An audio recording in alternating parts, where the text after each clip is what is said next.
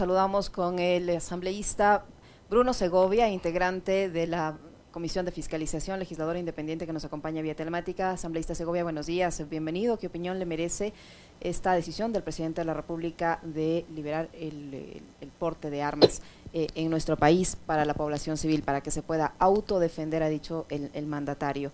Em, hay muchas eh, críticas a la Asamblea eh, porque dicen que dentro de estas reformas a la ley orgánica que reforma varios cuerpos legales se habría eh, dado paso a, que esto sea ya ahora una, una realidad. Buenos días, asambleísta Segovia, le saludamos Alexis Moncayo, quien le habla Licenia Espinel. Muy buenos días, gracias por la invitación, un saludo cordial a la ciudadanía. ¿Qué podemos decir en un clima de inseguridad que vive el país? El presidente de la República, en vez de asumir de forma responsable el combate a la delincuencia y corrupción, está dejando que el mismo ciudadano sea quien se defienda del crimen. Y aquí puede haber exceso, es peligroso. A veces se puede llegar a abusos de la ciudadanía o, personas nerviosas. Eh, no, no, no me parece adecuado la, el que no asuma la responsabilidad el Estado como tal en la combate y represión a la delincuencia y nos dejemos a ciudadanos sin preparación alguna solamente por el temor, enfrentarnos a la delincuencia y puede traer consecuencias graves.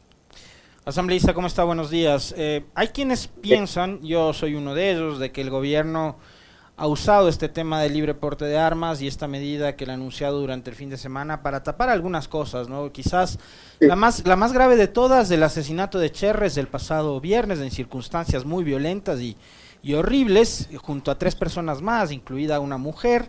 Y lo otro es el juicio político, que no se hable del juicio político. Eh, y ayer le veíamos nuevamente este, repetir las mismas cantaletas del triunvirato de la desestabilización, de que el juicio está mal planteado, de que quieren llevarle un juicio político sin haber pasado primero por la justicia ordinaria, que además habla de un desconocimiento absoluto de cómo opera esta figura política por parte del presidente. Eh, ¿Qué criterio tiene usted con respecto de eso? No, pretende desinformar. Lastimosamente, eh, el hecho real es de que la delincuencia está azotando en todo el país, asesinatos a diario, de eso no hay duda. El último es el testigo clave, sabía demasiado, le eliminan, es gravísimo, pero no sé si aprovecharse de eso para desviar la atención, para poner los flash en otro lado. Eso sería terrible, si la intencionalidad sí está sometido a juicio político, ya ha pasado el dictamen de admisibilidad de la Corte Constitucional y lo que le corresponde afrontar y defenderse, presentar las pruebas de cargo el día de hoy, la de descargo, perdón, el día de hoy en la comisión, a las 2 de la tarde vamos a, iniciar el trámite a Ocas Conocimiento iniciar el proceso de juicio político. Ya debería estar dejando de victimizarse eh, si es que alguien afecta la institucionalidad del país, el presidente, porque prioriza a sus familiares y amigos en la administración del Estado, no es el Banco de Guayaquil, es la, República del Ecuador. ¿Y quién puso a personas que no están capacitadas ni profesionalmente ni moralmente y quién estaban haciendo de las suyas y llevándose el dinero a montones en el área nacional? Es él. Eh, ya no hay, no, hay, discusión alguna este rato. La Corte Constitucional, que es el máximo organismo de control constitucional, ha dicho y admitido, a, ha, dado el dictamen perdón, de admisibilidad respecto a, la causal de peculado. Y eso tiene que defenderse y ya no estar victimizándose. Ahora, Actúe responsable del país. Ahora, asambleísta Segovia, ¿qué, garantías hay en la Comisión de Fiscalización de que este proceso se lleve eh, adecuadamente? Y le pregunto esto porque el presidente de la Comisión, antes de que el caso llegue a manos de, este, de esta entidad de, de la Asamblea Nacional, ya había asegurado que por la forma en que se dio paso al juicio político en la Corte Constitucional, no se va a poder justificar, que no hay las pruebas, etcétera, etcétera. Una cierta eh, forma de defenderle al presidente de la República cuando él es el juez, digamos, de cierta manera, porque el caso va a recaer, eh, ha recaído ya en la Comisión de Fiscalización y ustedes van a tener que pronunciarse. ¿Qué garantías hay de que allí este proceso se cumpla adecuadamente? Bueno, yo he estado cuestionando de que los miembros de la comisión nos convertamos en defensores del presidente o acusadores. En este caso, el presidente de la comisión está actuando como defensor de oficio, defensor del presidente, cuestionando eh, las pruebas antes que lleguen siquiera a conocimiento de la comisión.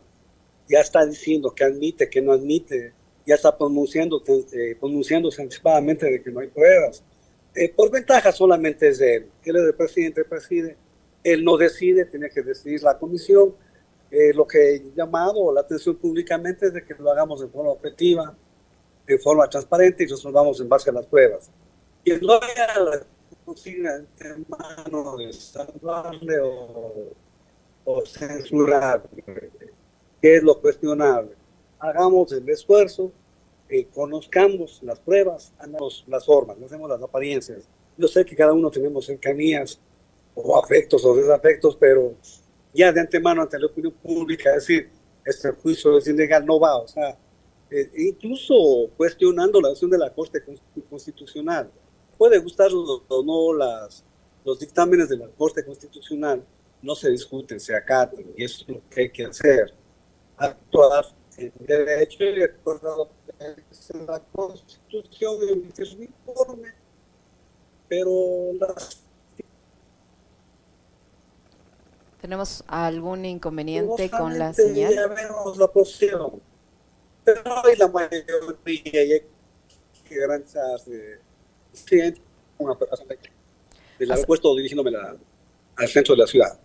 Ah, sí, sí, tenemos algún inconveniente con su señal, asambleísta Segovia. Es decir, pese a eh, la posibilidad de que el presidente de esta comisión ponga algún tipo de impedimento, el resto de integrantes no van a permitir que eso ocurra y en caso de que eh, se repitan escenarios en que existe un informe de mayoría, un informe de minoría, el tema finalmente se va a analizar en el Pleno.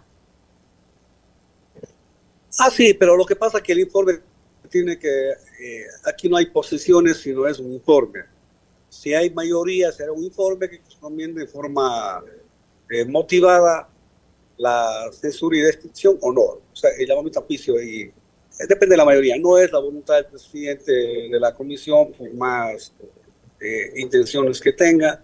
Eh, el, pleno, el pleno de la comisión tiene que decidir y luego eso va al pleno de la asamblea. Así que yo no veo forma de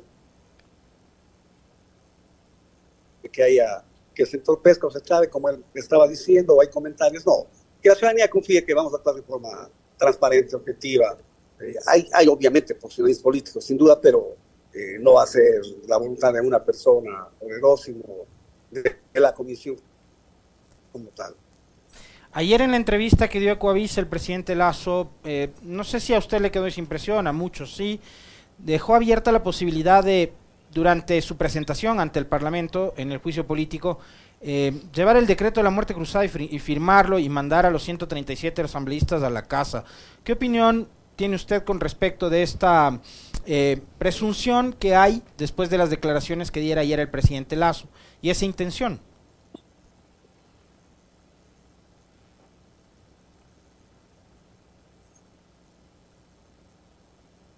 ¿Lo tenemos o no? Sí, sí, sí. Eh, yo le decía que, mire, no, yo no le veo inconveniente, de la misma manera que el juicio político no es, no es golpe de Estado, no es atentar a la democracia, sino es ejercer un mecanismo que está en la Constitución, la muerte cruzada también, él podría firmar el decreto y disolver la Asamblea.